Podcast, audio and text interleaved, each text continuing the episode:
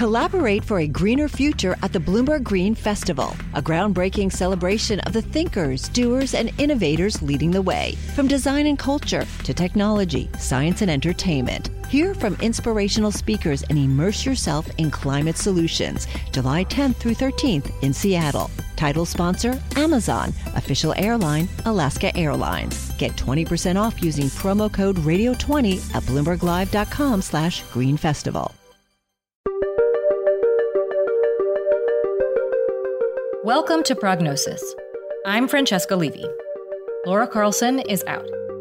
It's day 210 since coronavirus was declared a global pandemic. Today's main story. This week, regulators took steps that made it all but impossible for a vaccine to be released to the public before it's been thoroughly tested.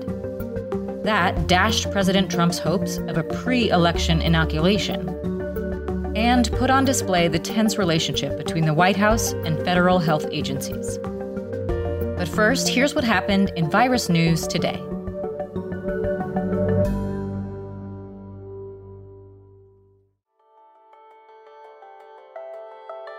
President Donald Trump's sudden decision to walk away from stimulus talks with Democrats probably killed the chances of a relief package before the November election.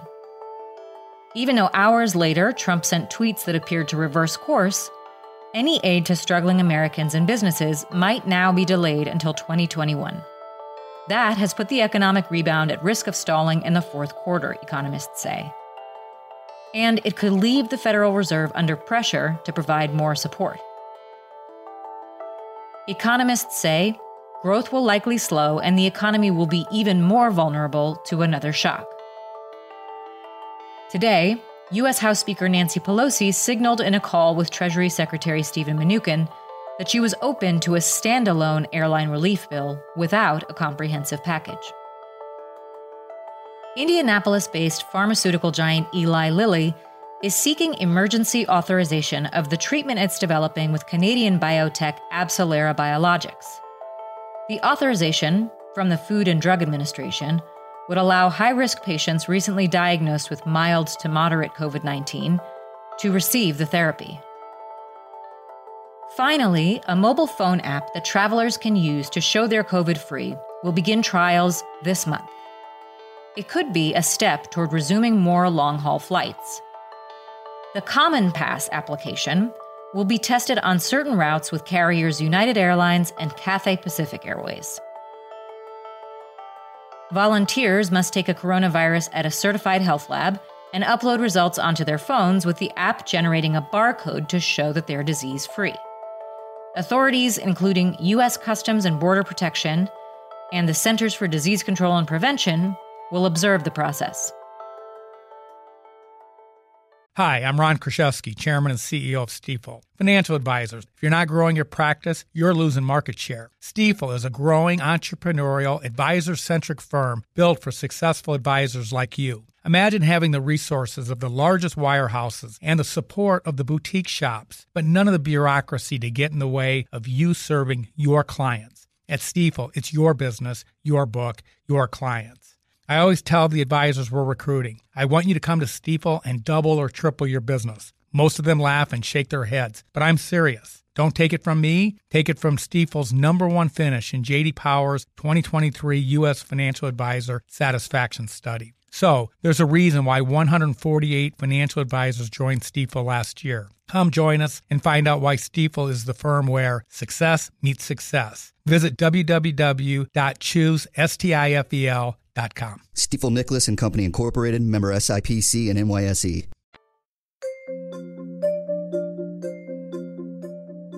Now for today's main story. In the flood of news that's come out this week, you may have missed some small but significant steps that regulators took yesterday. The Food and Drug Administration, which has been at odds with the White House promising an approved vaccine by the election, released guidelines that all but killed the chances that would happen. The FDA has been working for months to hammer out clear standards for vaccines seeking fast track approval. Yesterday, the agency made a series of moves that all but assured that a shot won't be widely available by Election Day. I talked to senior editor for healthcare Drew Armstrong about what the implications are for a fast vaccine and for Trump's reelection. So, Drew, tell me about the FDA guidelines that were released yesterday.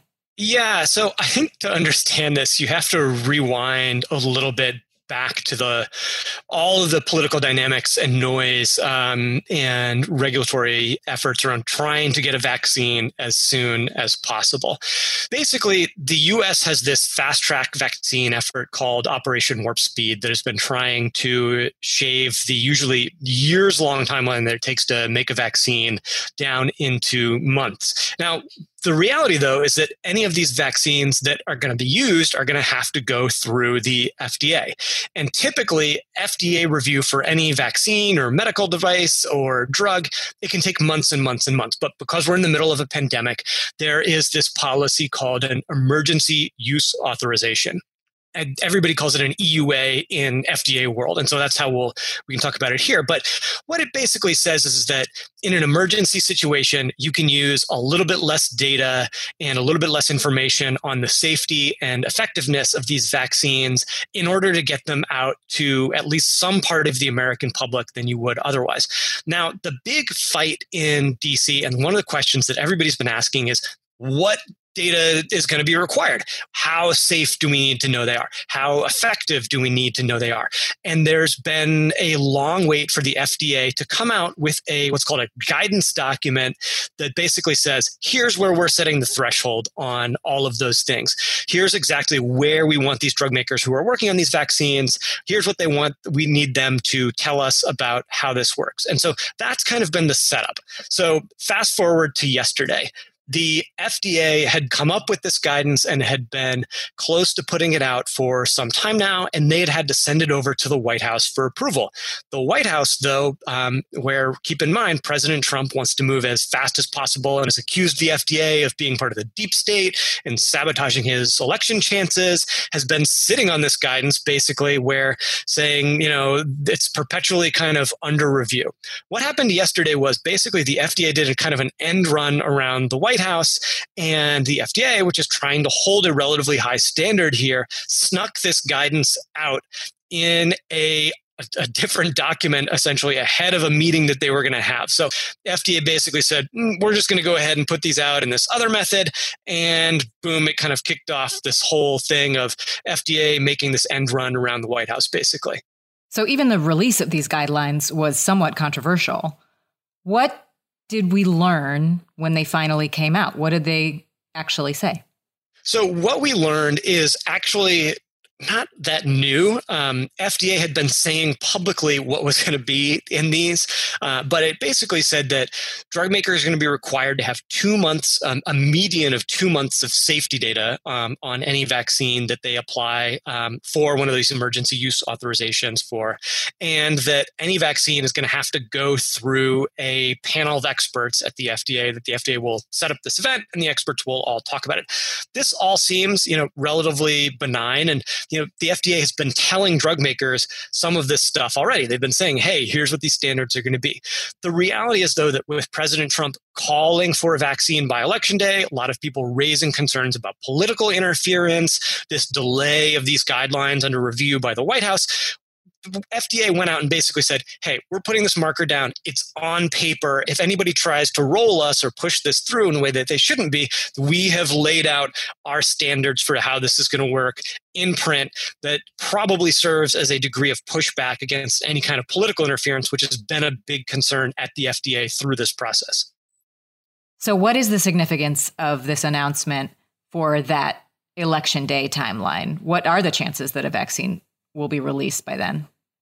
I think certainly in terms of election day timeline, that is down to slim to none. Um, you know, I think it's worth keeping in mind that the only person who was really pushing this election day um, timeline was President Trump his reelection potentially on November 3rd entirely hinges on the, his response to the coronavirus uh, pandemic. And, you know, he's been very much out there saying, you know, we might have a vaccine by election day, you know, and, and at times accusing the FDA of slowing down work to hurt him politically. But every other scientist in his administration, people in the drug industry, basically every piece of kind of knowledgeable expertise working on this has called that very, very unlikely. Pfizer, uh, the New York based drug maker that has a vaccine and is probably furthest along, was the company that was most likely um, to potentially have some results by then. But even so, it was going to take always take a while for FDA to review these things um, and for them to then get out to the public. So I think, you know, this guidance document from FDA, plus a few other things that happened yesterday, have really pretty firmly put the nail in the coffin um, on any possibility of a vaccine being ready by election day. Briefly talk about what else happened yesterday that put the nail in the coffin, as you say. Um, the FDA went even further than this guidance.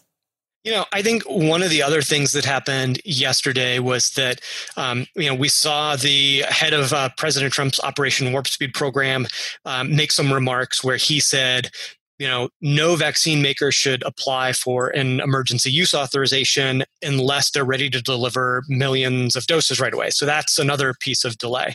Um, we saw the Pfizer CEO come out on Twitter and say that they would definitely be very conscious of the science and were interested in, you know, didn't want to do anything to undercut the FDA after the FDA put out that guidance. Um, so, you know, a lot of things stacking up all at once, basically, to make it more and more difficult for this already unlikely ambitious timeline actually to, to happen. And finally, how did the Trump administration react to this news? Yeah, that's a great question. And um, you might not be surprised to know that the reaction from Trump came on Twitter. Um, late, uh, late last night, he put out a tweet, um, which he has uh, done before, in which he said, New FDA rules make it more difficult for them to speed up vaccines for approval before Election Day. Just another political hit job. And then he tagged FDA Commissioner Stephen Hahn in his tweet. Um, this is not the first time that he has accused uh, people in the public health agencies um, in government of being part of the deep state or being politically motivated to slow him down. Just for the record, um, we've talked to lots of folks uh, in those agencies. There is no evidence whatsoever that there is any kind of conspiracy against the president. Um, everybody that I've spoken to in the scientific community, inside and outside government, wants to get a vaccine as quickly as possible. But, you know, along with that priority, they are very, very worried about undermining trust in science, undermining trust in regulators, and making sure that when a vaccine does come to market, that people believe that it's on the market because it is safe and because it is effective, not because it was pushed along in order to help the president's reelection. Drew, thank you so much for your time. Happy to do it.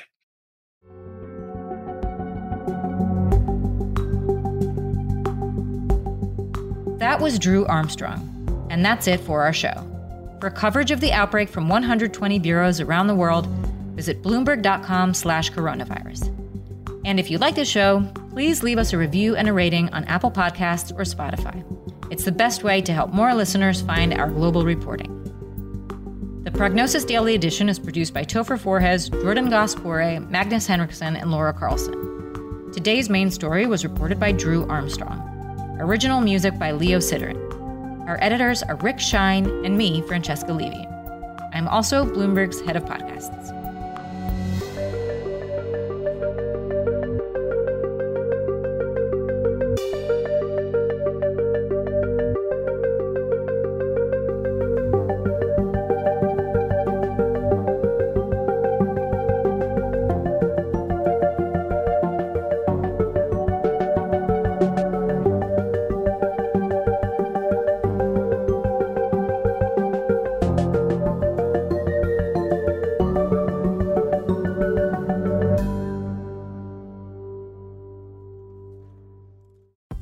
Collaborate for a greener future at the Bloomberg Green Festival, a groundbreaking celebration of the thinkers, doers, and innovators leading the way, from design and culture to technology, science, and entertainment. Hear from inspirational speakers and immerse yourself in climate solutions. July 10th through 13th in Seattle. Title sponsor Amazon, official airline Alaska Airlines. Get 20% off using promo code radio20 at bloomberglive.com slash green festival.